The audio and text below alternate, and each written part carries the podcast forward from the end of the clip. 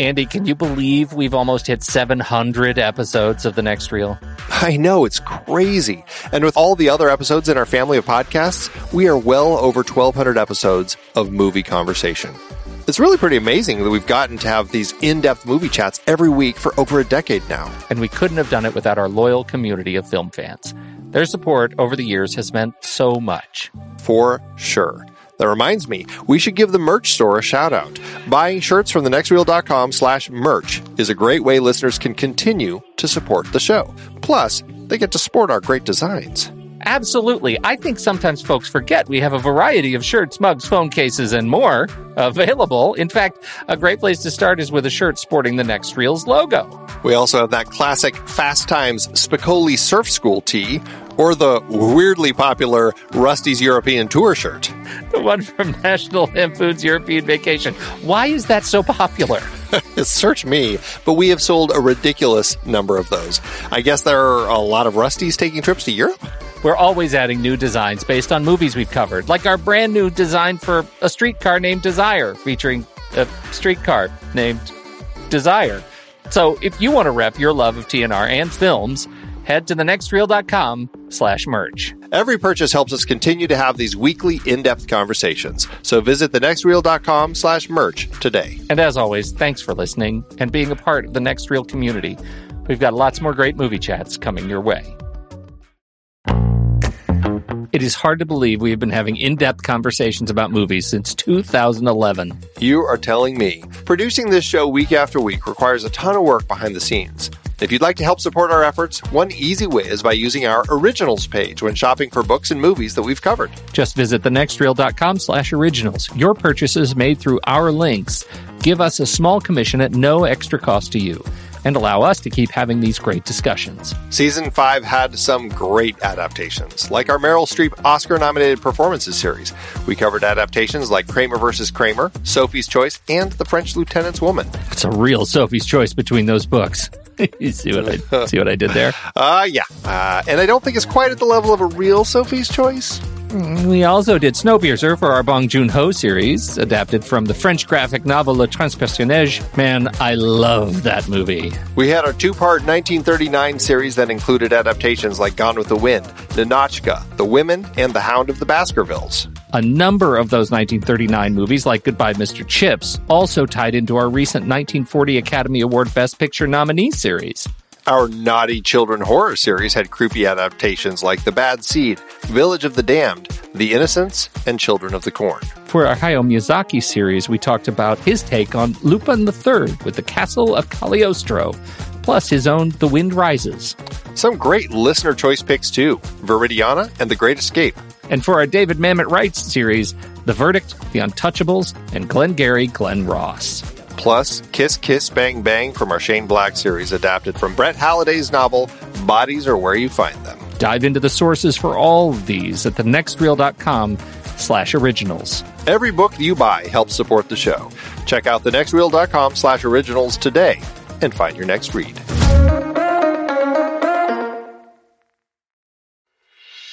I'm Pete Wright. And I'm Andy Nelson. Welcome to The Next Reel. When the movie ends, our conversation begins. In just a matter of seconds, you're going to hear a classic episode of this show from back in the day when we called ourselves Movies We Like. It took us a while to settle into the show's format, so you'll notice some differences as you listen to these episodes. For instance, it takes us a bit of time to actually get into the conversation about the movie. Things like that. But we're still proud of the conversations about the movies themselves, and we think they're worth keeping in the library. So enjoy these episodes from our back catalog. And you can become part of our Discord community, learn more about the show, and find out how you can become a supporting member at thenextreel.com. So thank you, everybody, for downloading and listening to The Next Reel. We appreciate your time and attention, and we hope you enjoy the show.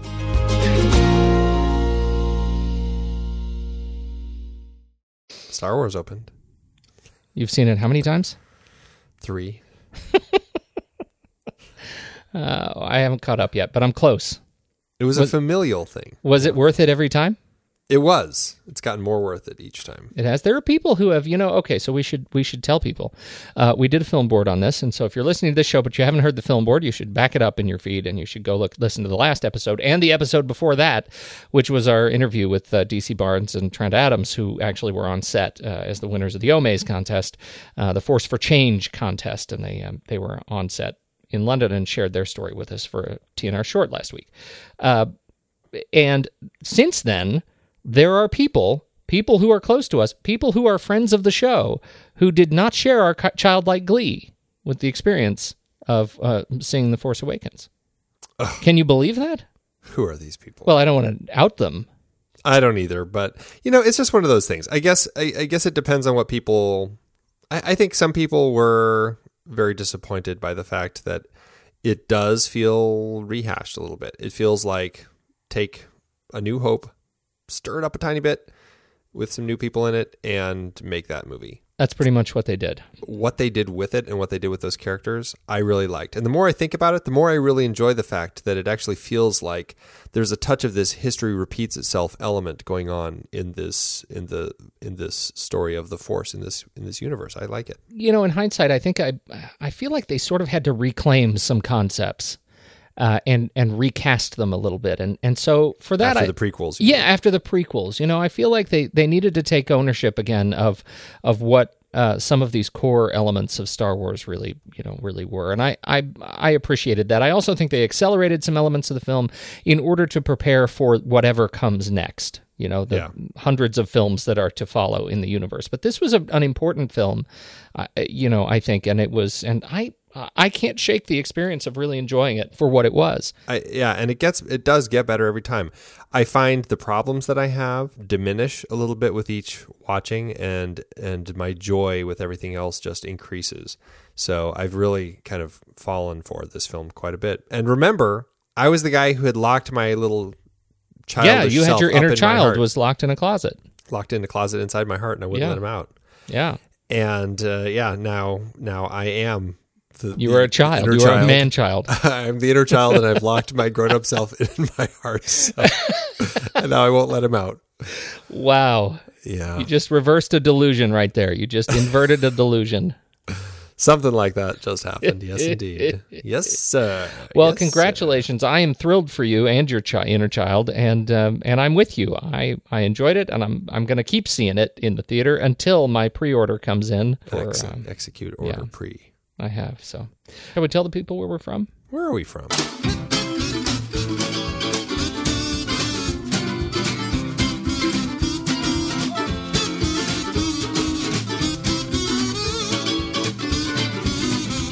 This is the next reel on rashpixel.fm. Everybody, I'm Pete Wright, and that there is Andy Nelson. Hello. And we spoil movies. Tonight on the show, it's our annual dip into the Christmas spirit with uh, Joe Dante's 1984 horror comedy, Gremlins. Before we get into that, you should learn more about us at thenextreel.com, subscribe to the show on iTunes, or follow us on Twitter and Facebook at The Next Reel. And if you've ever seen just what happens when you feed it after midnight, you're just the sort of rule breaker who should join us on the next reel's Instagram hashtag pony prize hashtag guess the movie challenge. And with that, let's head on over to Scotland and visit with Stephen Smart, who's opening up a box with his own Mogwai in it as we speak. Hey guys, this week's movie was The Gift from 2015, directed, written, and starring Joel Edgerton with Jason Bateman and Rebecca Hall. This week at FigFay nailed it on Image 3 and is entered once again into the Pony Prize hat. Before I go, I'd like to wish everyone who has entered this year the best of luck in the upcoming draw. As always, a new challenge starts Friday, so thanks guys and see you later.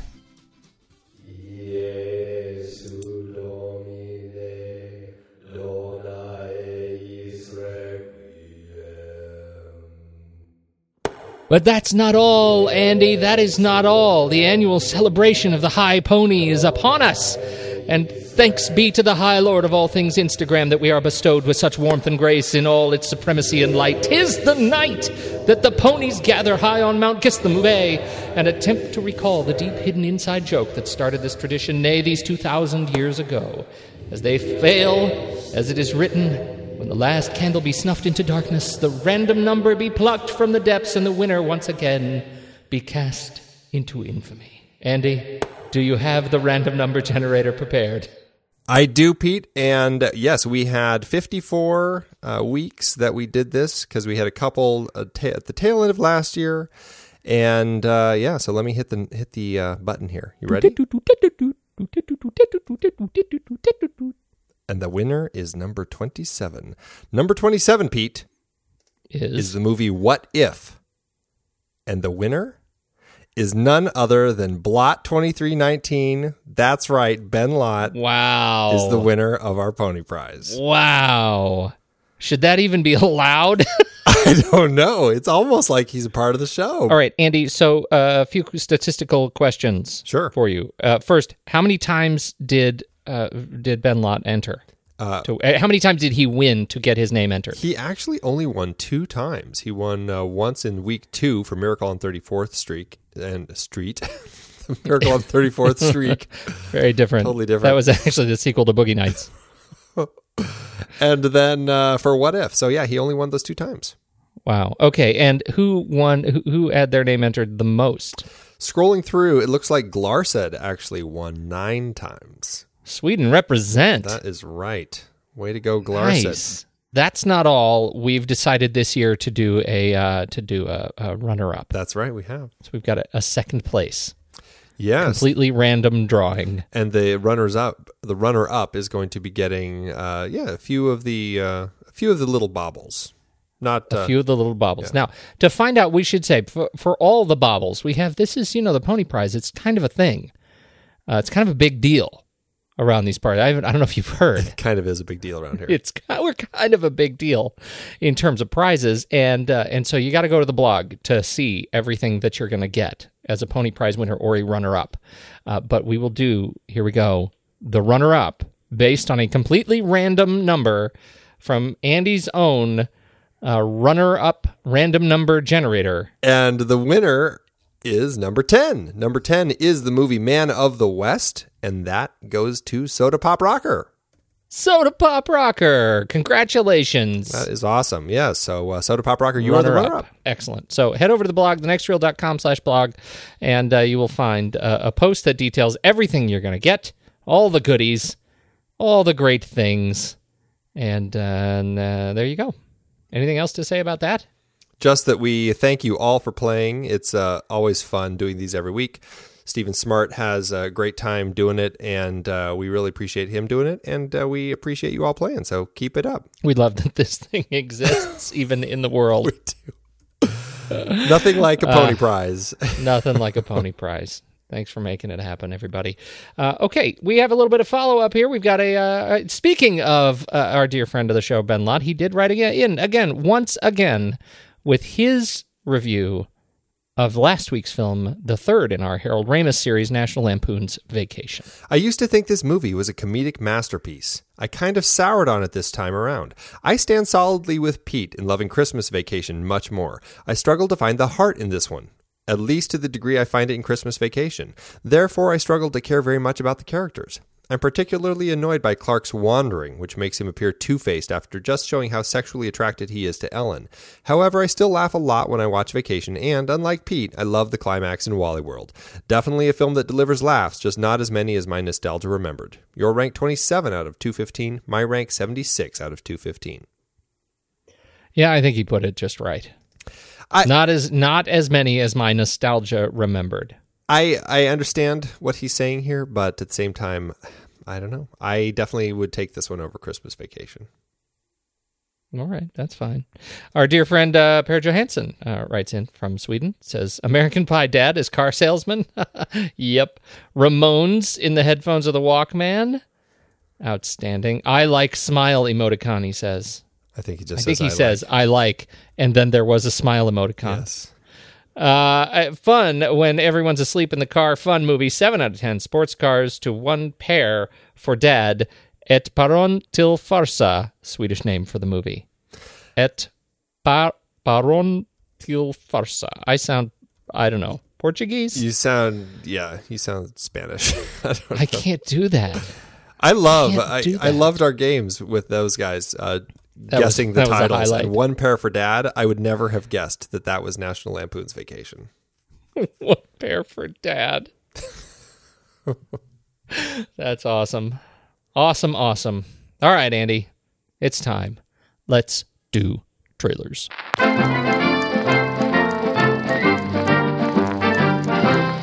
I'm going to go first because it's so feel good. Yours is pretty feel good. This is uh, Taron Egerton and Hugh Jackman bring us a uh, a feel good film uh, for the ages. Eddie the Eagle, the story of Great Britain's first ski jumper to enter the Winter Olympics. Uh, he's he's just a guy. He's a nerdy kid with a dream to fly. Andy, Oh yeah. and does he fly? He flies. this looks absolutely wonderful. Uh, d- uh, it comes from director uh, Dexter Fletcher. Uh, I, I, you know, we know Dexter Fletcher. Uh, we we certainly know Dexter Fletcher. He's first of all, he's been an actor in in many many things, though he has uh, only directed three. He directed uh, Wild Bill, Sunshine on Leith, and then Eddie the Eagle. Um, I never saw Wild Bill, but I did see Sunshine on Leith. Did you see either one of those? You know, I haven't seen either of those, Pete. You haven't. Nope.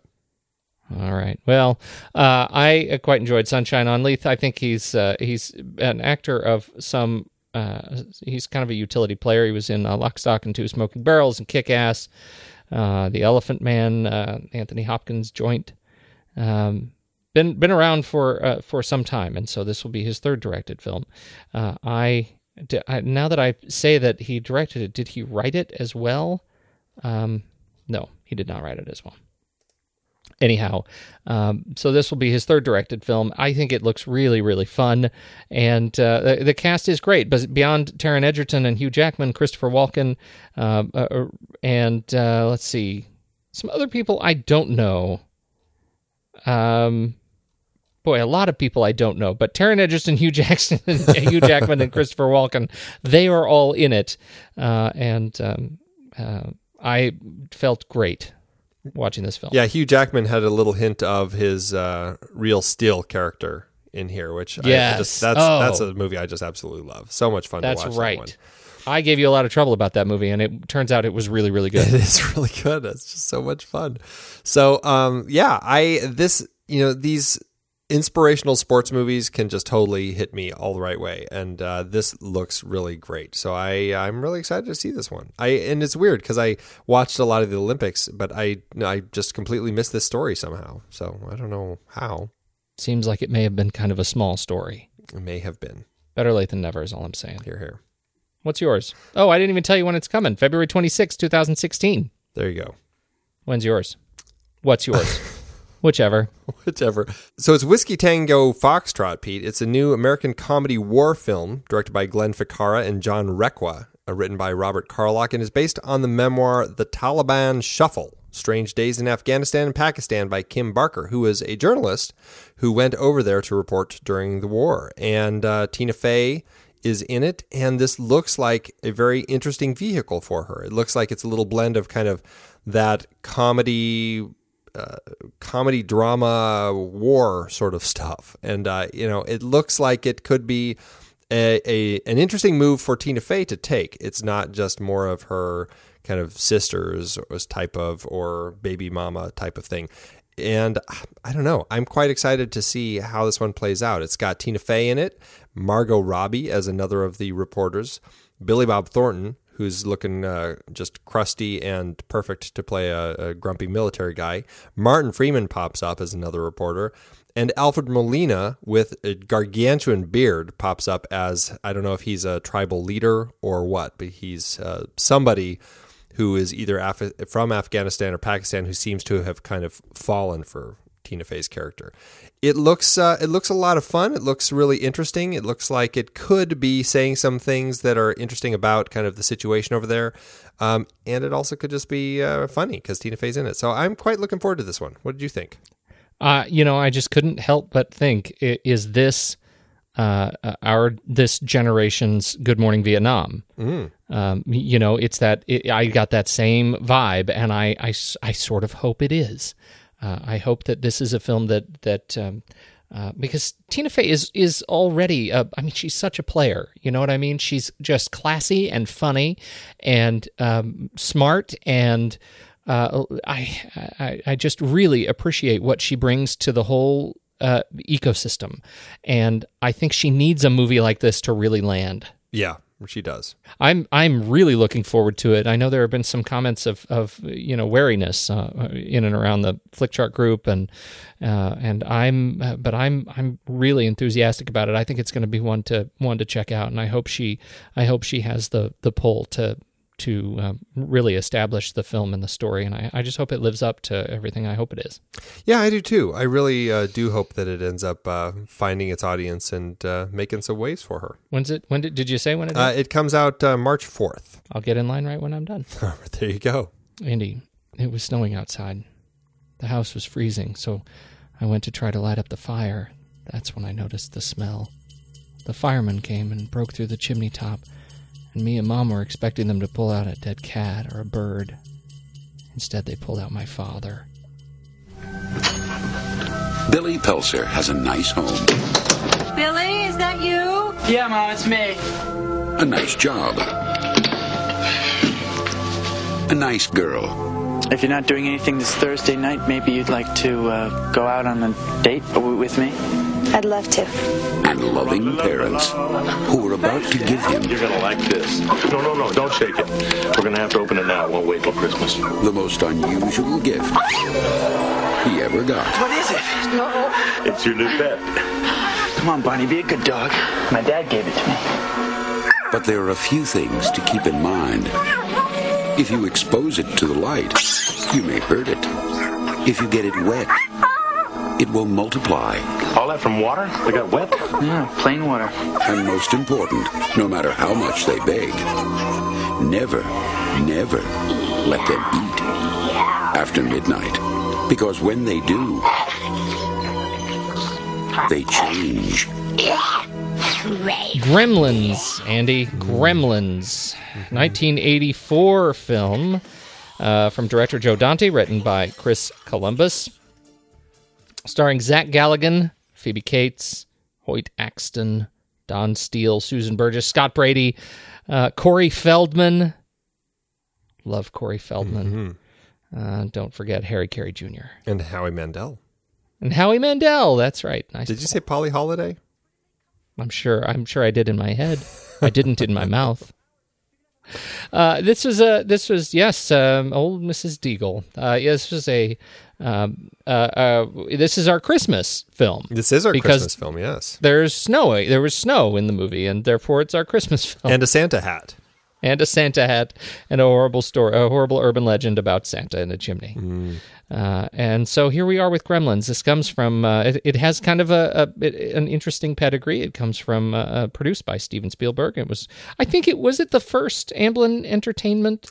This was not picture? the first of the Amblin films. It was uh, very early in the Amblin films. I believe it as actually third because I think um, I want to say it was at Neighbors or no Continental Divide. I knew it was one of those.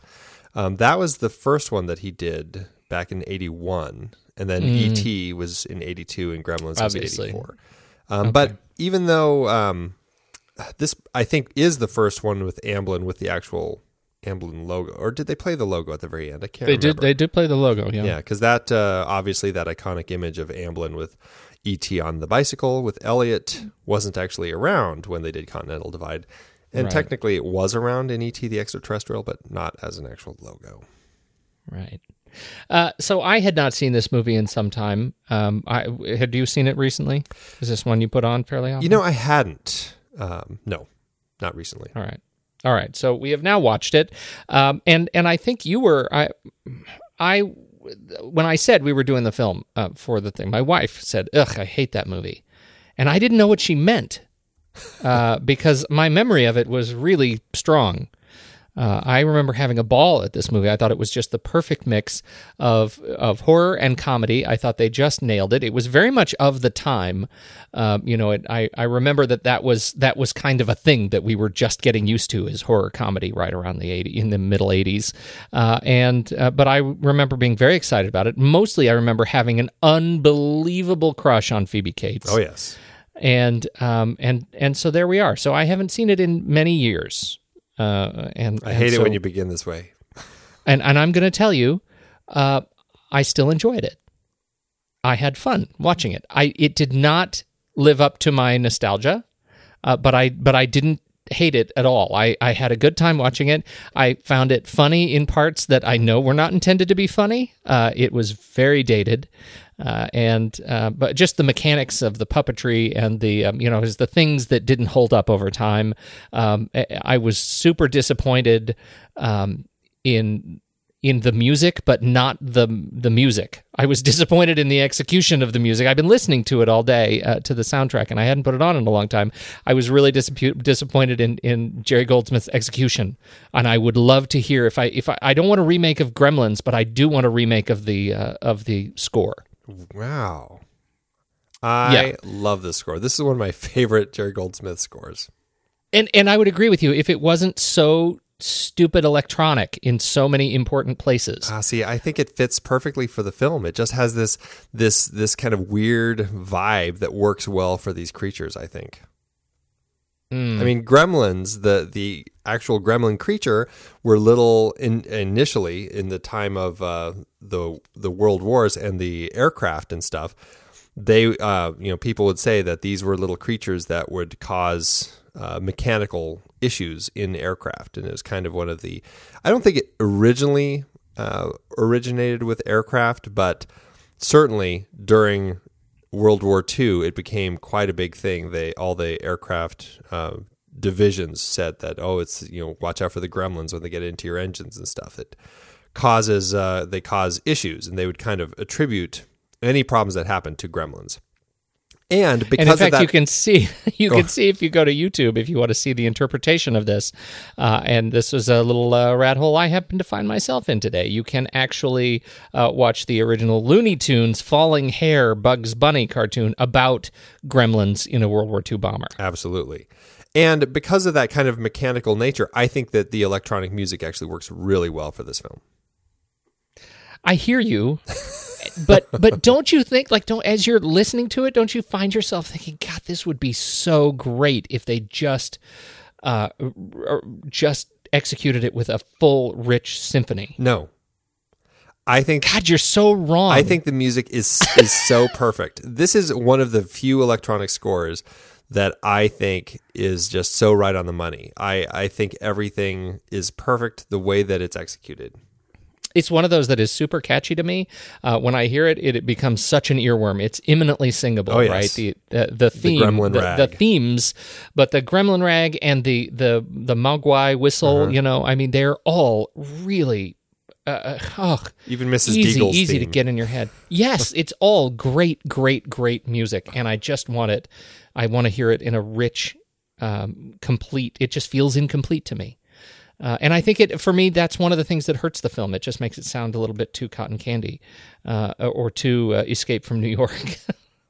Well, but you know the thing is, it was the time, and uh, you know, Yeah. uh, I mean, Escape from New York that was just a low budget movie. This was not necessarily a low budget movie. yeah, this was done with intention, right? I mean, it was I it get was that. purposefully done this way. And again, I, I think there was a lot of thought put into doing it this way, as opposed to something like what John Williams could have done, or even Jerry Goldsmith using a, an orchestra. Which I mean, there there is some orchest- orchestral bits in here, but I think for the most part, it's it's that electronic stuff that it's it's electronic in just the worst places and i think you're absolutely that's the thing that makes me a little bit bitter about it is that it's jerry goldsmith and jerry goldsmith is capable of so much more uh, in terms of execution and so that's one of the things i found frustrating so Uh, on that will forever disagree because yeah, this is just I I listen to this soundtrack and it just makes me so happy. I just think this music is so fun.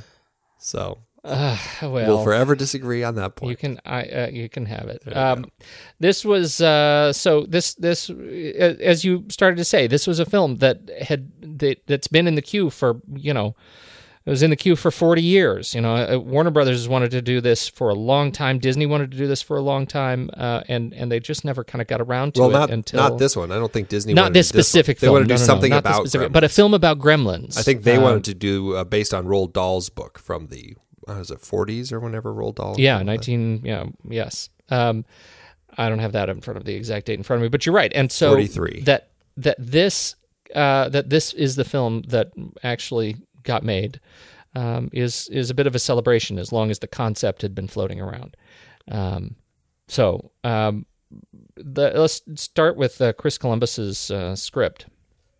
Yeah, this this is kind of uh, you know Chris Columbus hadn't been around that much by this point. This is definitely early in his film career. I mean, he had um, gone to uh, NYU's uh, Tisch School of the Arts, and um, I think he I don't know how he kind of came on to uh, onto this group, but he had written.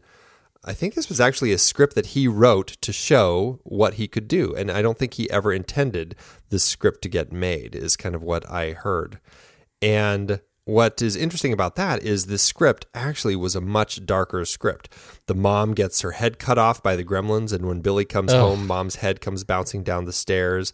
The dog gets eaten by them. They go into a McDonald's, and instead of everybody eating burgers, they're all eating people and there's just so, so much dark Super stuff grim. happening and i think that that tone was what captured people's attention they kind of liked that um, what was going on in the script but they didn't want to make it as, as nearly that dark and i think that uh, joe dante who had come off of the howling uh, most recently was uh, you know already kind of balancing some of that uh, dance between the uh, the horror elements and the comedy elements. Uh, you saw it kind of in his Jaws spoof that he did of Piranha, which actually Steven Spielberg. That's what caught Spielberg's attention, um, and because I think U- Universal actually wanted to sue. Um, for that film and uh, but he saw it and it's just like oh no it's actually really fun it's they're kind of just making fun of it and so he totally got it and then uh, from there dante went on to do uh, the howling which has never been one of my favorite films it's just not something that i've ever clicked with but um, you know it was it was enough and, and to, uh, for him to continue kind of this vein of kind of that comedy horror which he really developed here. And this was really his first opportunity to do something that was with the studio and much bigger budget. And he continued that vein with the comedy and horror. And uh, it certainly is something that he's kind of developed um, over his career. He really enjoys both of those. And chris columbus on the other hand he wrote um, early on in his career. And then of course that moved him into directing in uh, 87 with adventures in babysitting and he's gone on from there. But yeah he did reckless and gremlins in 1984 and then the goonies and young sherlock holmes in 85 so that's the early start of chris columbus before he started doing really schmaltzy movies. So, uh, apart from the, you know, dare I say, apart from the John Hughes esque transition of Chris Columbus, uh, you know, as we, it just really reminded me of of our Vacation '58 discussion. You know, that incredibly dark, um, sort of exercising of demons uh, in in his original Columbus's original script. Um, you know, into the final. There, it was interesting, and we do, you know, we've got the little Amazon thing at the end, and and the Amazon reviews, I think, are really illustrative on a on a central point here, which is the the period that this film came out, the transition from comedy to horror surprised some people, quite and a it number surprised it was surprised enough people that we saw change in the whole industry uh, in uh, you know this year. Um, did did it strike you as too violent, violent enough to lead to a change in the rating system?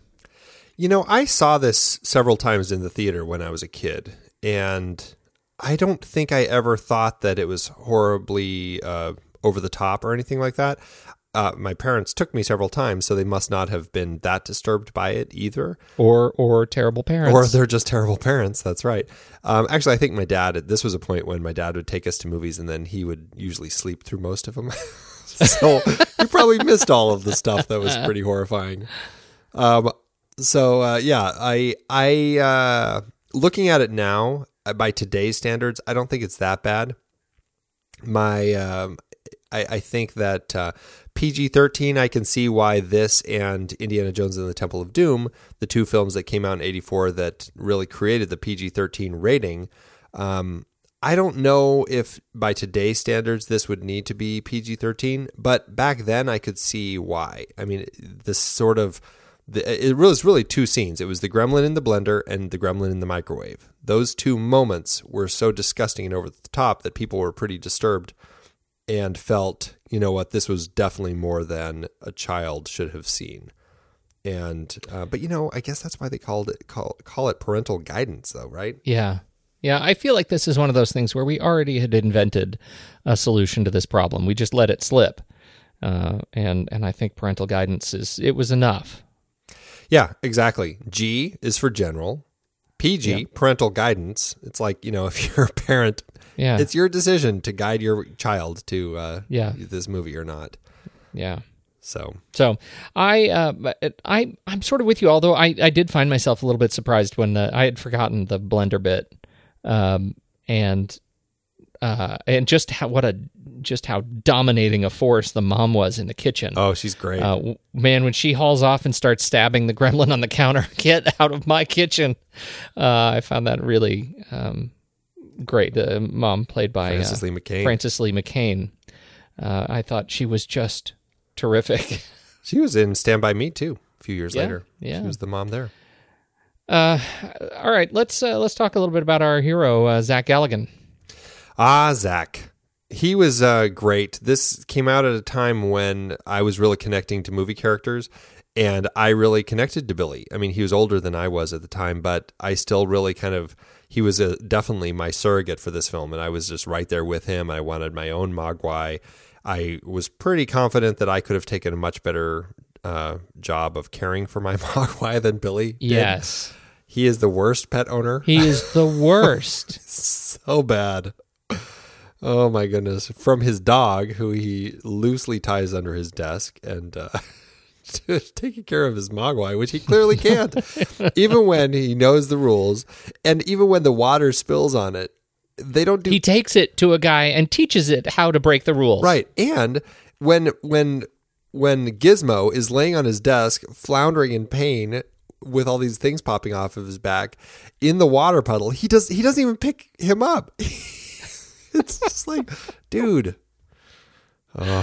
Yeah, it's not. He's terrible. He's terrible. he is terrible. He's the worst. But he was great as Billy, and I actually really connect with him still. I think that um, that he's uh, a lot of fun as this role. I think he works well in, in this and the sequel. I think he worked well in both of them.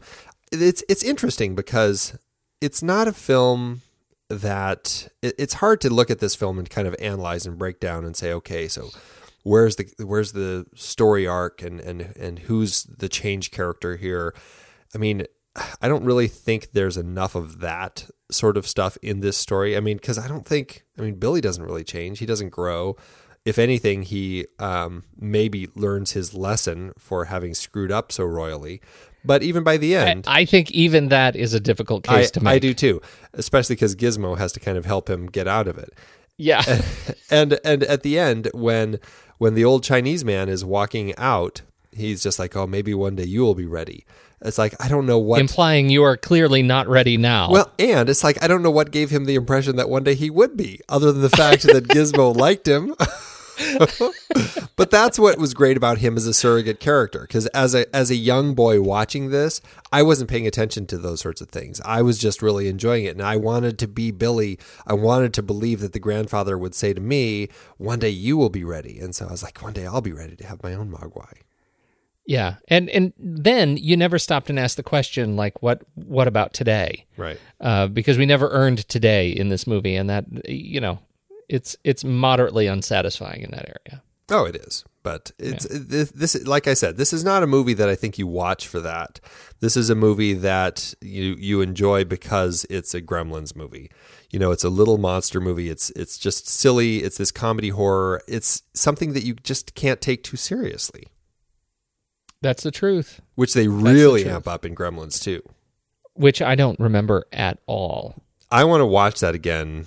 Uh, I haven't seen it since it was in the theaters, and I vaguely remember it, and I remember enjoying it enough, uh, but not Did- as much as I enjoyed the first one. So Did everybody come back for that?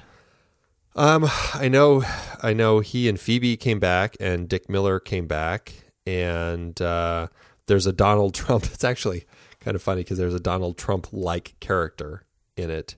John Glover. He plays Daniel Clamp, the eccentric Oh, billionaire. Uh, Christopher Lee is in it, and uh, I think some of the characters, the voice characters, I think come back, um, but not like the parents and stuff like this. I think this is later. Billy is living in uh, in New York, I believe. Mm. So Yeah, they've taken total control over the building of a media mogul. right, Yeah. All right. I'm not that excited about it. it's but what I loved about it is that they actually created that movie to be a purposeful spoof of what people expected out of sequels. And so I thought that was a very smart thing to do, especially for 1990. So that's what makes me want to watch it again.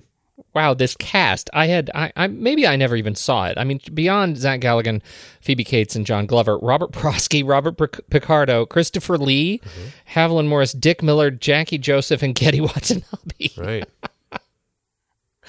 Not Wow. to mention cameos up the wazoo. There are lots Yeah. of cameos in that one. Okay. Well, there'll be a late night some night. There you go. There you Okay. go. Okay. Uh Phoebe Cates. Boy, who didn't fall in love with her after this movie? I've never met anybody that would fall into that category. It's funny because I Were you not really asking? I couldn't tell if that was literal.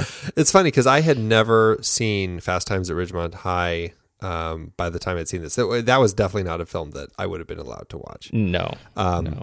So I saw that years later and probably past the point where it really would have meant something to me. Um, so this was my introduction to Phoebe Cates, and I was pretty much just uh, head over heels for her from this point on. This was yeah, I mean this was boy. this was the year Oh yeah, when I uh, man started having these uh, surrogate crushes uh, on you know movie characters, right. and boy, she was at the top of the list. Yes, indeed. Is she still married to Kevin Kline? I don't know. Because they met when she auditioned for The Big Chill before this. And even though he's 17 years older than her, in 1989 they got married. And I feel like they're because she's kind of retired. I think that after 2001, she's kind of left the business, and uh, I think it's Yeah. just settled down with him. They are. They're still married. They have two children. Yeah, there you go. Really, really happy for them and their family. But 1984 was a tough year for me. Just saying. Yes, indeed. she's the girlfriend. She's the she plays the girlfriend, and she's uh, you know one of the things I actually like about her is she's not completely totally helpless. Even though there are a lot of scenes of of them running where he grabs her hand and they run together. He runs in front of her. You know, it's that sort of dragging her to safety. Yep. Uh, and and that doesn't. That's one of those behaviors that uh, that doesn't hold up quite as well. And in fact, I, I love that that uh, speaking of Star Wars, that they make such fun of that uh, repeatedly. Right. Why do you keep grabbing my hand? Why do you keep grabbing my hand? I can run. Uh, eh, but she is she does hold her own in the bar, and uh, uh, she's um, uh, Well, and, and so I she holds think her own, kind of an and I like that they actually use her as a character that's kind of integral to helping figure out how to stop Stripe at the end. She's not just you know defenseless with Stripe coming to kill her Right. or anything like that. She is actually active in trying to um, use the tools presented to her to stop him. And I like And that they in- integrate her into that. arguably more useful than uh, Zach, uh, who ends up getting pummeled by uh, Stripe, shot with an arrow until he is rescued by. Uh, Gizmo. Gizmo. Right. Yeah. Yeah. I think that uh, in the scale of people who are the most effective, he is at the bottom. he's the least. His dad was more effective, and he wasn't even there. Oh, man. So poor, poor Zach. He was written poorly in that. In that. Uh, He actually, the original script, he is the one. He dives over uh, the the bushes, and he's the one who grabs the the the blinds and pulls the thing to uh, release the light onto Stripe. But Steven Spielberg said, "You know what? I think it's going to people want more of Gizmo here, so let's have Gizmo come in and do that." And so Well, and- it's it's uh, that is the uh, thing that kind of killed uh, killed Billy's uh, big finale there. Well, and did you did you say already that in the original script it was Gizmo that turned into Stripe that we didn't Oh, I- have yeah, a Mogwai? I didn't. Uh, yeah, we didn't have a Mogwai until again Spielberg said, "Yeah, that's going to be a mistake." No, we did. We we had a Mogwai. It's just Well, no, we did, but but at the end of the movie, didn't like have we him, didn't have yeah, a Mogwai. right. He had he had turned into Stripe Right. And kill his- become the bad guy. Yep. Uh, and so it was, um, but but the, the the I think wise judgment was, look, people are going to want to, they're going to think this thing is cute. They're going to want to connect with it the entire time. Um, yeah. They they the- for the that. duration of the film. Yep. Yeah. So I think that was uh, that was good. Smart Um, signs of I- Spielberg's producing prowess. Yes, I. Uh, so I had not. Um, my kids haven't seen this movie. Um, have yours? Yeah, I watched it with them, and You did? yeah, and Olivia thought it was. Uh, she had no problem with it. She was. I uh, were you scared at all? Did you think it was gross? And she definitely was grossed out by some of the scenes, but she did not get scared at all. Parker, on the other hand, was definitely uh, scared. Well, I was running late, and so didn't have time to sit down with both of my kids to actually watch this at the same time. But I did tell my, you know, my daughter speaks Chinese, and so she, you know, I said, no, it's about this little creature named Mogwai, and and it's the cutest little adorable. She says, no, it's not. I said, what do you mean? She said, Mogwai? I said, yeah. She said, yeah. Why would they ever make a movie about a cute thing named monster or like horrible ghost? Like, why would they ever say that? That's funny. I don't think I want to watch that movie. So Oh. I don't know. We'll see if I can talk her into it. That's funny. Uh, but um, anyway, um, I I look forward to watching it with them at some point. Uh, I just hope they uh, I hope they haven't outgrown it. But and speaking of Phoebe Cates, though, for people who are going to put this on because they want to watch it with their kids, be forewarned. Phoebe says something. There's a line that she says that you do not want your kids to hear. So That's the truth. Yes. We won't say it here no, in case you're listening with kids. but uh, yeah, Wow. if you want to uh, know what that line is, just uh, send us a note on Facebook or somewhere, and Yeah. we'll tell you what that line is. Just don't let your Yeah, kids see if it. you've or if you've forgotten uh, and you have kids of a certain age, Yeah, Uh, yeah. Watch it yeah. first and before you show it to them. Before we leave Phoebe, we have to mention her speech, which is quite an issue of contention with this. Yes. that speech, which uh, you uh, quoted at the beginning. it's my favorite part of the film. It, I love it. I think it's a great part of the film. It's got this darkness. It's got kind of a slightly comic edge to it and everything. It is the thing that really stands out to me as this like this moment in this film. And everybody hated that moment. When they would do test screenings of that, people would say, "Oh, I loved it, but man, that speech is horrible. Cut that." And all of the people at the studio wanted to cut it, but Joe Dante said, "No, no, no. It it's the perfect blend of the comedy and the horror. It's perfect. It, it it's kind of the essence of this film." And everybody was trying to get him to cut it. Every time they would screen it, they they they would say, just everything is great. You just got to cut that one scene. And finally, these people were going behind his back to Steven Spielberg, telling Spielberg that they ha- that he had to make Joe take it out. And so Spielberg talked with Joe, and he's just like, "Look, everybody wants me to tell you to take this thing out. Uh, do you really want it in there?" And Joe's like, "Yes, it is the core of what this movie's about. I really want it." And Spielberg's like, "Well, I don't like it, but it's your movie, so if you want it in there, then it stays." And thank goodness, because not only did it give a great moment to this film, but it gave Gremlins 2 one of the, its funniest scenes, which is when they spoof that scene. They they actually spoof the sequence. They spoof that entire thing. She has this whole second moment right there in that film where she's talking about, I can't remember what holiday it is, but she has a spoof about how she hates that holiday because somebody that she knows died on that holiday. It's such a great, it's a, such a great moment. That's awesome. I did not. I maybe I just never. I say I don't remember Gremlins 2. I think it's becoming more clear that I've never seen it. Well, we should, uh, yeah, we should watch that. And Is it a Christmas film? It's not. It's whatever other holiday. Oh, she's right. talking about. I feel like so it's maybe like we need, like, an Arbor Day. It's like Washington's birthday or something like that. it's really funny. oh, that's good. Yes, it is. Uh, I uh, okay. So, uh, do we have other cast members you want to talk about? well, just uh, running through the list real quick. Uh, Dick Miller. Hoyt. Oh, well, Hoyt Axton. Hoyt Axton. How funny is it that uh, he is he acts in some of these movies like this and the Black Stallion and stuff, but then he's this guy who's this like country music legend who wrote songs like uh, um, uh, "Joy to the World." He is a phenomenally talented guy, and he has been around forever. Uh, and uh, I, it's just so funny to see in this movie because from the very beginning, you know, I, I think the opening sequence is one of my very favorite because it opens in Chinatown and it's a very noir kind of feel. Uh, and he is a very noir kind of character until you realize he's an absolute he's just a, a, nutty professor. He's a bumbling kind of doofus, uh, trying to sell the bathroom buddy in a Chinese, um, ancient Chinese gift shop, which is is hysterical. So anyhow, I think he's just um, he's just a wonderful uh, com- part of this film. The thing that I like so much about him, his demeanor is such that you just get the feeling, man, that's exactly what he's like in real life. Like there is no acting going on. It's just like that's all he's capable of is being himself. Absolutely. Absolutely. And he's some of my favorite little bits in this are when he's at the inventors convention. Yes. and you see him on the phone and you have that's where there's like Steven Spielberg rides by on a little reclined bicycle yes. in a thing. Jerry Goldsmith is on the phone behind him in one scene and Robbie the robot walks by. And I love the bit where you see the time machine from the old movie. You see that behind him and then when you cut back, it's gone. Like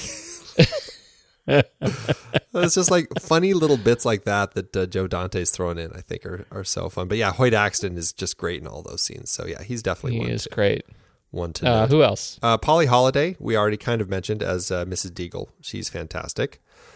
Did we talk about her? When did we talk about we her? only loosely talked about her because she was in Alice, which Alice. we talked about Yeah. from Alice Doesn't Live Here Anymore. Right, that's why. I don't think we actually talked about her, though, in anything. She's a horrible person in this movie. Oh, God, she's good. I love the uh, I, how she goes. You know, so she goes. She's the the Gremlins uh, have their way with her mechanical um, wheelchair elevator. What are those called? Uh, mechanical wheelchair elevators. It- oh, well, you always were the knower of things. I do. I do know these things.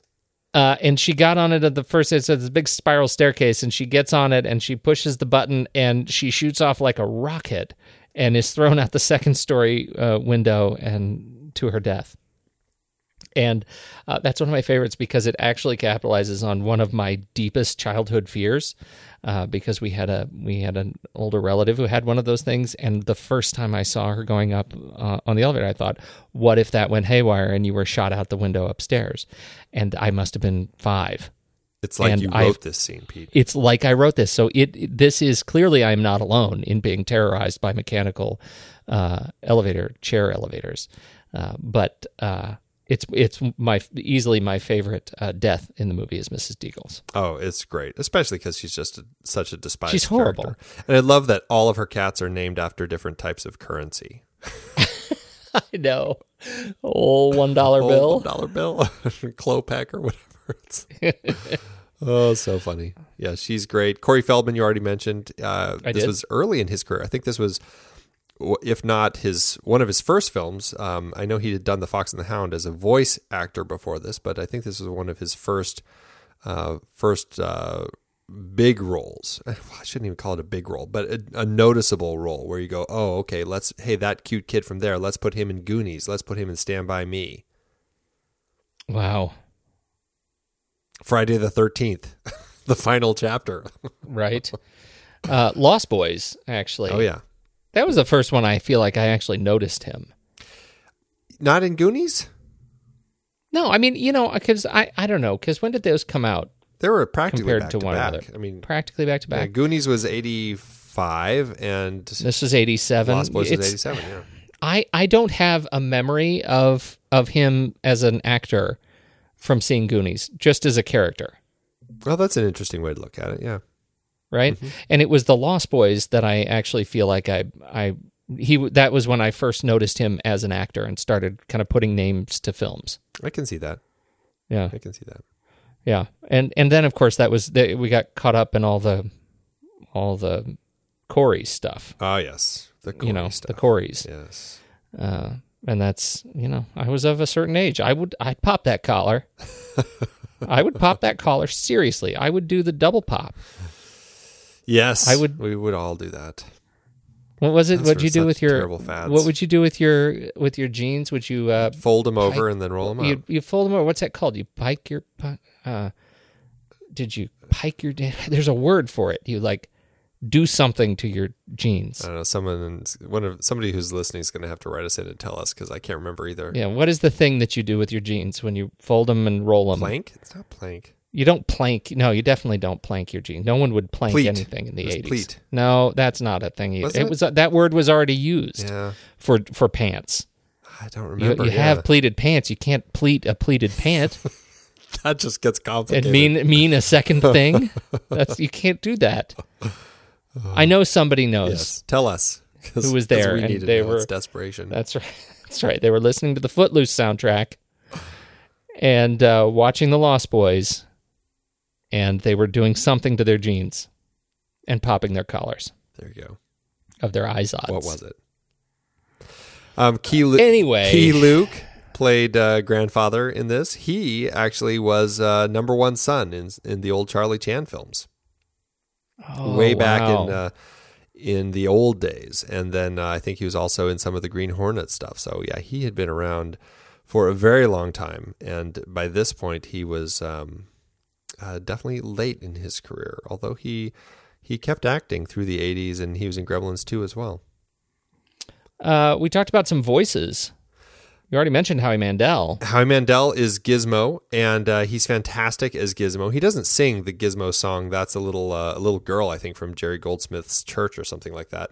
But um, yeah, Howie Mandel is great as uh, as the lead of our of our good guys, and then Frank Welker. We've talked about him. I We did- just talked yeah, about what him. What was it that we just talked about him? And it was Totoro. He was Totoro. And then did you look through the list of the other people who played uh, played the voices? Yeah, like Don Steele uh, and uh, Marvin Miller were voices. They were radio, like the radio voices. Michael Winslow. Do you remember Michael Winslow from the Police Academy movies?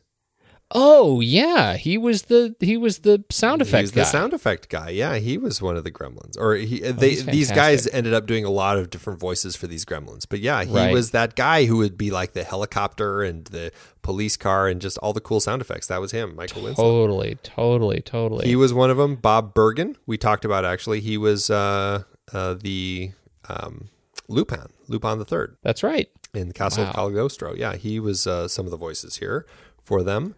Um, Fred Newman, who I remember as this kind of another sound effects guy. He was on some Nickelodeon show when I was a kid, and he would do these little bits about sound effects. And I had some books of his to do sounds with my mouth and all sorts of cool things. I always thought he was so cool. I'm sort of surprised you haven't uh, you didn't start with Michael Sheehan You are? because he was a, a voice in one of your very favorites, um, the original uh, Jem and the Holograms. Oh, Pete. He played uh, Rio Pacheco in Jem Truly Outrageous. That is very funny. I should have So known. you should have. I mean, uh, you should have. Uh, anyway, uh, yes, and uh, finally, uh, Bob Holt was also uh, was also in it. Another wow, 108 credits for old Bob A lot of sound stuff there, yeah. And a uh, lot of sound stuff. and then I think Mark Dodson did some too. Mark Dodson and Peter Cullen. Oh, and Peter Cullen, the voice of Optimus Prime, also did. That's right. Yeah, so quite a What number was of. what was Frank Welker in the Transformers? He was also a big. he was Transformers guy. Megatron and um, Galvatron, right? Yeah, a couple of those uh, the bad guys. Yeah, Oh yeah, yeah, yeah. Oh yeah, and Soundwave and Skywarp and Mixmaster and Laserbeak and oh yeah. yeah. He's Look at that. he does all sorts of crazy sounds. He's a crazy sound Yeah. guy. I love the stuff that Crazy. he does. Yeah. I do remember this era for Howie Mandel. Like you would see him on a talk show, and this was the only voice he would use for like five well, years it was it, this. I don't know if this led into his Baby Stewie or Baby Stewie led into this. I think it was Baby Oh, Stewie right, yeah. first. He doesn't do those on uh, America's Got Talent. no, thank God.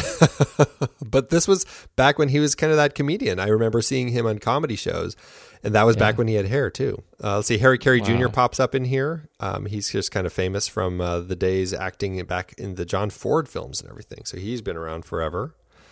Um, Jonathan Banks, our favorite uh, addition to um, Breaking Bad. oh sure, He's the deputy. Remember? yeah, yeah, yeah.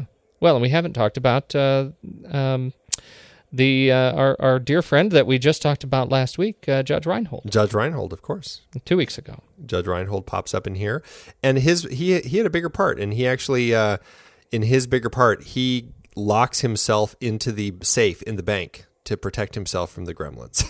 that was his that was his big claim to fame. yes, it was kind of funny.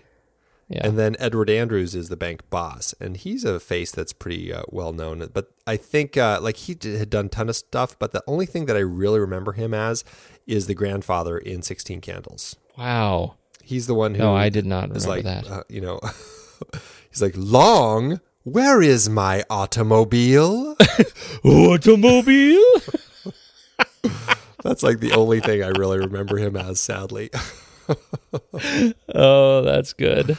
Um, uh, Dick Miller um, pops up in. Geez, I feel like he pops up in all of um, Dante's films. I think that they're they just go way back. So he's. I think you can find him in pretty much all of them. And uh, Glenn Turman. The interesting thing about Glenn Turman, he's the high school teacher that uh, Billy brings the uh, Mogwai to. Yes. he actually auditioned for the part of Han Solo back back in the day. And George Lucas apparently had him in mind for the role, but felt that there might be too much controversy at the time between a white Princess Leia and a black Han Solo. Um, back in the 70s, I guess that's what you know. People had problems with that, and uh, and so yeah, he uh, didn't get the part, obviously. But I thought that was really interesting, and I wonder if um, I wonder if he had actually been offered the part at any point of uh, of Lando. That's crazy. I know, isn't that nuts? Well, he was just in. Uh, what did we just see him in? Uh, well, see, he was a couple of years ago. He did Super Eight, and Jonathan John dies at the end, right in the uh, right back to back. Um, Who's he in Super Eight? I was a big fan of Super Eight. He was Doctor Woodward. Oh yeah, right. Yeah. Um, so it was it was good to see him pop up again, and crazy because he's one of those guys who, as he aged, he really didn't age all that much. Like his face didn't change; it just sort of got sandy. You know, like the texture of his skin changed, but his shape didn't change. So he just looked young and shiny in this movie, and I, uh, it was crazy. Yeah, it's funny seeing him here. The sets Yeah, had a nice uh, nice sense of homey familiarity. they sure did. Thank you, Universal Backlot. I know. It's like I was waiting for uh, for Marty McFly to drive by. Yeah, that was. Um, uh, I could have used that. So this was uh, this was the main strip. This was the movie theater that blows up. Is the movie theater that blows up when Marty drives a DeLorean through it. Uh, and uh, uh, so it was very much a um, the the downtown of what was it Hill Valley, Hill Valley. California, and uh, so it was it was very charming. Felt like I already knew my way around.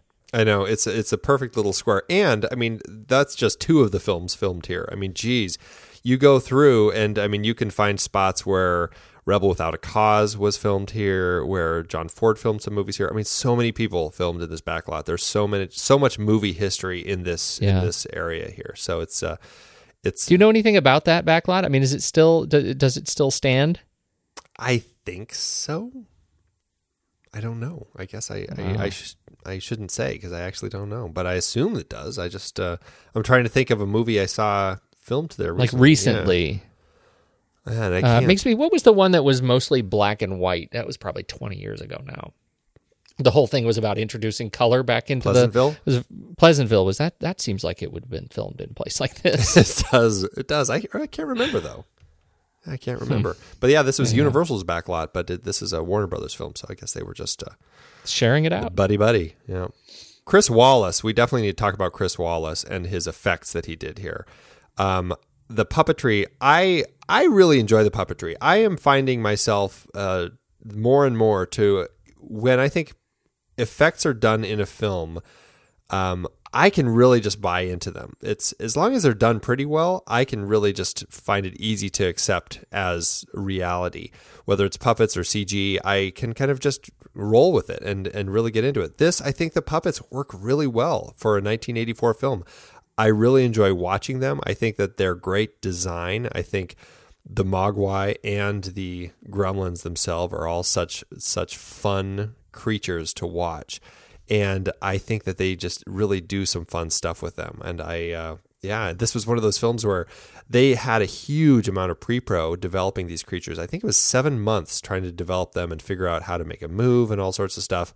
And even then, it was just still like, you know, uh, down to the wire every day as they were trying to do it, and uh, always kind of panicked. Um, trying to make sure that they could actually get stuff done in time. So uh, yeah, he created all the different creatures here, and then went on to do Enemy Mine and The Fly, The Fly Two, Arachnophobia, uh, just all sorts of stuff. Uh, and I don't know, is Carol Walas his wife or his daughter? And Mark Walas, I assume, is his son. I don't know. They're both on the creature crew. Ah, They were. They also played Gremlins. nice. Yeah. Um, I wanted to talk about John Hora Yeah, or Ora Hora. I don't know. You know, I have a problem with silent H's. I would think it's Uh, Aura, but that's Ora. Let's go with Ora. yeah. He was the uh, cinematographer on the film, and I I found myself really liking it. And one of the reasons I really liked it is because it felt so much like a Steven Spielberg film. Uh, this was a this was a film clear by a guy clearly who was a student of where Spielberg puts the camera, and I I thought the movement of the camera in the uh, particularly in the uh, the homey um areas you know when we're moving the camera through the town square when we're introducing us to the town by way of billy uh, when we are, you know, when we're looking at, uh, and then when we move into the more intense sequences, the sneaking around sequences, great uh, use of light. Uh, I thought just the striking sort of spotlights, and and light ends up being a very important component to the film because Right. it's the thing that can kill the gremlins. And I think we, you know, particularly as we work through the third act, we get a real sense of of somebody who understands how to how to move in and around light and and make light a tangible thing. And I, I so I thought he did a really nice job. He's um, he, he doesn't have much in his um, you know his career 22, um, 22 credits Yeah, nothing in Uh, the but last those- couple years. Nothing in the last couple of years, but uh, but you know those credits also include things like uh, "Honey, I Blew Up the Kid," and frankly, that's another one that has that sort of uh, a camera innocence that I think um, uh, uh, that I think he really captured here in Gremlins. I haven't seen much of the other stuff that he did. Obviously, Twilight's Twilight Zone. I'm a, a, a fan of. He did segment three. I don't remember which one that was. Uh, not that much of a fan, but he also came with uh, with that much of Dante. Well, because it was Joe Dante's segment. Made sense. Yeah, I mean, he worked on a number of Dante's films. He worked on, uh, uh, um, like you said, the the Twilight Zone and The Howling. Worked on Gremlins, Explorers, Gremlins Two, and Matinee. Um, so yeah, he's had a good uh, a good run with um, with Dante through his career, and uh, I that to me seems like the uh, the strongest bits of his career, the ones that stand out for me. I mean, Moonwalker. Actually, I really liked Moonwalker. That was the uh, I'm trying to remember if it was black and white or what, but it was um, that was kind of that feature Michael Jackson music video thing. That wasn't was that what was that equivalent to like Captain EO, the experience, or was it? Um, I don't remember. It was- Moonwalker that much.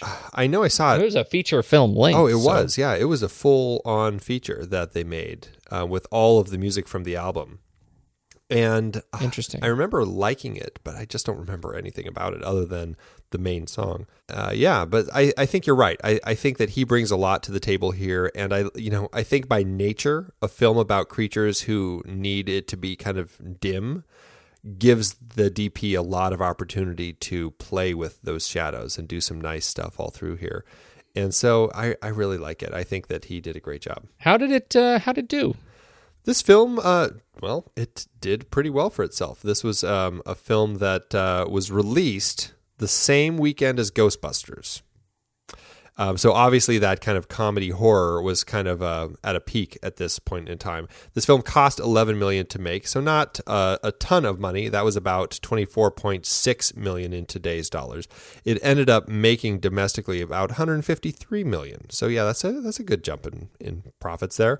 That's about three almost 343 million in today's dollars. That made for an adjusted profit per finished minute of just over three million per minute. All right, did all right. Uh, it got a sequel. Oddly enough, it got a sequel, but nobody could figure out what to do with the sequel. And by the time they gave it to Joe Dante and said, "Here, you do it, and we'll let you do whatever they want or whatever you want with it," it was like a few years too late. That sequel really should have come out a little closer to the original film. That's interesting. Wait a minute. So how many years apart was it? Six. The sequel came Six. out in oh yeah, no, I, that makes totally sense. And it's funny because people always talk about that when sequels come out, especially. I mean, there are these periods now where a sequel will come out, and it's a huge amount of time. I mean, even Mad Max Fury Road came out a very long time after the first three, and uh, I, I think it boils down to the film and kind of really finding the right way to tap into an audience, especially if it is much delayed. And I don't think Gremlins two. I, I think that they did some really clever things with it, but it was not done in a way that could reconnect with an audience that had kind of forgotten what the original was all about. yeah, it may have been just a bridge too far in the satire of itself. Right. You know, coming six years later. Uh, well, I think it's probably time for us to rank it. Let's do it. Head over to flickchart.com everybody. You can go to flickchart.com slash the next reel and you can see all of our films that we've ever done. And you can set up your own account and then you can just start at the top of ours. You just start with network number one and start ranking. And i think you'll find because you know you're civilized that network will stay at the top of yours because we agree everything else is a crapshoot. What do you care? Just just do it and let's see what happens. That's funny. Roll the dice andy Gremlins or Oh Brother Where Art Thou? oh brother where art thou I love Gremlins. I'm going to just say that right now. I, I love it. It is so much fun for me to watch. I have such a great time with it. And Do you think this- Joe Dante is listening? Is that the problem? No, but I will. Gonna have. But I will say that I did get a chance to tell Joe Dante that I love the Burbs, and that is my my favorite Joe Dante movie. And it's Tom Hanks, of course. So really, no surprise that I love it. But man, do I love that movie! Definitely could be a guilty pro- pleasure down the road. And it was great telling Joe Dante that that was my favorite of his. So Where would you put? Since we're not going to get it, just off the cuff, uh, Gremlins versus the Burbs. oh, the Burbs, absolutely. Oh, okay. All right. So it's not a. All right. No, I'm just Fair saying enough. I love the I love Gremlins. It's absolutely tops for me. But I'm still picking Oh Brother. Yeah. Okay. See, I, I can be sane. Yeah. Gremlins are the I think there's going to be a lot of that. well, we'll see here. Gremlins are the Sandlot. It's going to Gremlins. Yeah, I would go to Gremlins. All right, Gremlins or Only Angels Have Wings. I would do Gremlins. I liked Only Angels Have Wings, but it, you know it had it, there was a lot of story issues I had with that one. All right, I'll give it to Gremlins. Gremlins or A League of Their Own. League of Their Own. Oh, I'll go A League of Their Own. I have to think about that one for a little bit. Gremlins or 500 Days of Summer. 500 Days of Summer. Yeah, I'll do 500 Days of Summer. Gremlins or The Deer Hunter. I will do Gremlins. The Deer Hunter. Seriously? The Deer Hunter is a really solid movie. Gosh, you're gonna, this is going to be hard for me because it's a really, really good movie. It's just it's See, it's I, not. this is gonna. I'm spoiler. This is not like a four. Gremlins is not like a four or five star movie for me. I mean, No, it's barely a three, maybe two and a half. What? Like it's wow. yeah. So I this is not hard for me. No, that's fine. I, I appreciate that. The Deer Hunter is just not a film that I would watch that often. It's a tough film to watch. Yeah, no, I agree. It's just significantly better film, All right, more substantial you're right. You're making me feel guilty, so I'm going to pick The Deer Hunter. Okay. Gremlins or Sophie's Choice. This is not a Sophie's Choice for me. I'll pick Gremlins. Sophie's Choice relies on the strength of that scene, and I had such a problem with Peter MacNicol this last time. No, you're right. Okay, I'll give you Gremlins. Gremlins or King's Row. I would do Gremlins. Over King's Row, Yes. Andy. We rated that three stars. See, that's the problem is that this is that's how I feel about this one too. I mean, it's like right in there. And I like that Ron Reagan. no, he was great. This one just it's it's a fun film. This this one is a lot more fun. King's Row, I mean, it's a good movie. All right, I'm going to give you Gremlins. That's fine. All right. There you go. 132 out of 216. Okay. All right. A little under That's the about- middle. A little under the middle, but we again, a lot of good movies. We have a lot of good movies. That's our mantra. Yes, it is. A lot of good movies on the list. You'll be happy to know that it's under Field of Dreams. Your favorite of old two by fours movies. Oh dear. Oh, too funny. There you go. Uh, this is a it's a good place for it. Uh, and again, I, you know, I think for Letterboxd, I'm really, I mean, I'm a two and a half stars on this film, Wow.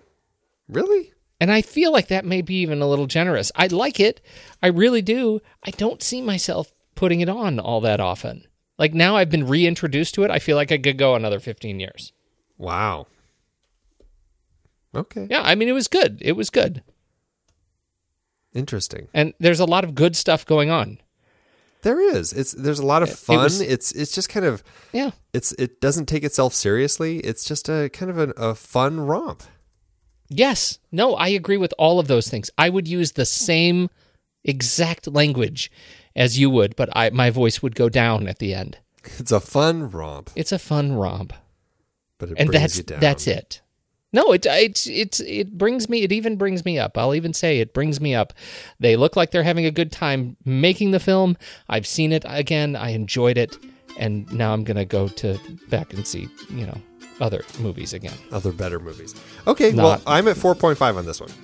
Wow, wow, I know. that's higher than I expected. Really? Yeah. So we're a three and a half between us. Yep. Okay. Yes, we are. Three and a half. I can't can't wait to read the blot spot this week. I can't either. Oh dear. Uh, all right, where do we go from here, Andrew? Well, we're leaving the uh, the holiday season with, uh, and, and we're kicking off the new year. We're kicking off our 2016 series, Pete. Can you believe it? We're finally getting to the point where the new year is beginning, and we're going to kick it off with Boogie Nights, which I, I guess isn't really a New Year's film, but it does have a really fantastic New Year's party in it.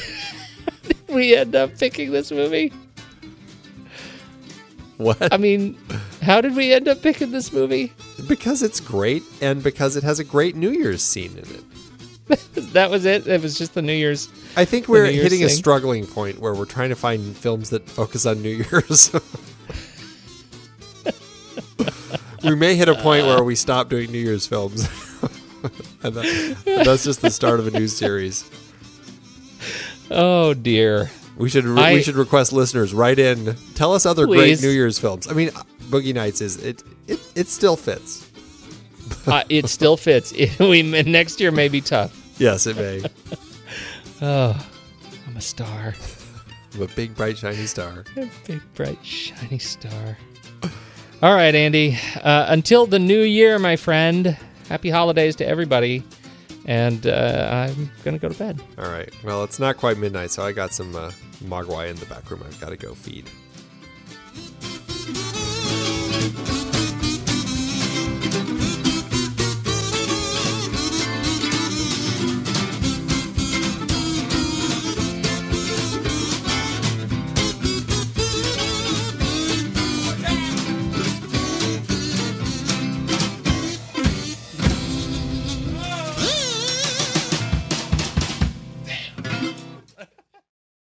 Okay, see, I, I saw that you had kind of a longer one, and so I found two uh, that are really short. I see that. Yeah. Um, this one I thought was really funny. Uh, one out of five stars from Badlands. Gremlins are destructive, deviant creatures whose shenanigans border on delinquency more than whimsical. I saw them as metaphors for spoiled, deviant kids.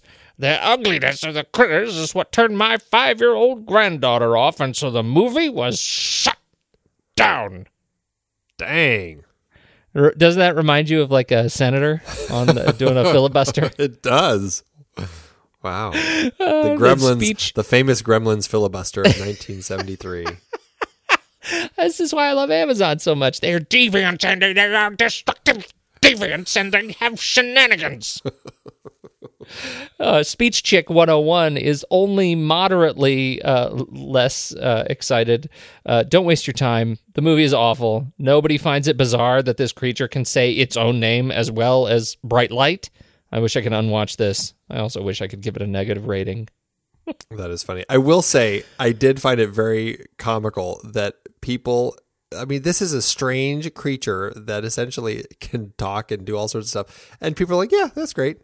It's great. Let's put it back in a Yeah, box. you- it seems sentient. Let's your- lock it you in a box. Go take your creepy creature home and let us. Well, let us grown ups figure things out. Yeah. Here, 200 bucks for a sentient creature?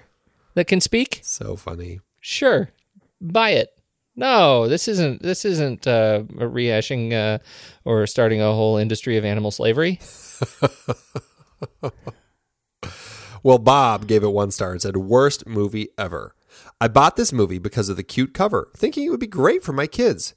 Turns out it's the scariest movie they'd ever watched, creeping them out for weeks to the point where they can't sleep in their own bed. I wish I could give it zero stars. Not only is it absolutely terrifying and insanely creepy, even for me, a grown man, but the acting and special effects is so poorly done that I was laughing which seemed to be the only comedic part of the film.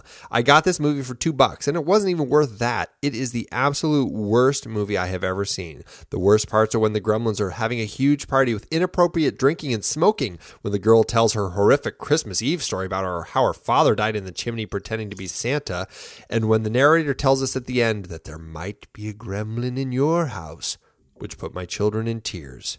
Words can't describe the hatred I have for this movie except for the last hundred words that I have written. yeah, except I described it with all these words here. but other than that, words can't describe it. This these reviews are why we do this Amazon bit. These are the ones. Brilliant. Happy holidays, Amazon. I've been podcasting since 2006. In that time, I've tried countless hosting platforms, but in August 2022, we switched to Transistor to power all of our shows here at True Story FM, and it's been a game changer. I love the Transistor allows unlimited podcasts and storage without extra charges. We can publish so much content, and we do. If you want to start up a podcast, do yourself a favor and host your show on Transistor. With their one click publishing, you can get your new show onto all the major podcast directories effortlessly and their website builder lets you quickly build custom sites for each show. The detailed analytics are invaluable too. You can access all kinds of listener data anytime. Oh, and the versatile players allow you to embed episodes anywhere to reach new listeners. Plus, the team behind Transistor is super responsive and keeps making the platform even better. After using countless hosting services over 15 plus years, Transistor has been hands down the best podcast partner for us. If you want a hosting platform to take all the worry out of getting your podcast out into the world, go to thenextreel.com slash transistor and check it out. Support our show and support your own show by going to thenextreel.com slash transistor. Start growing your podcast today.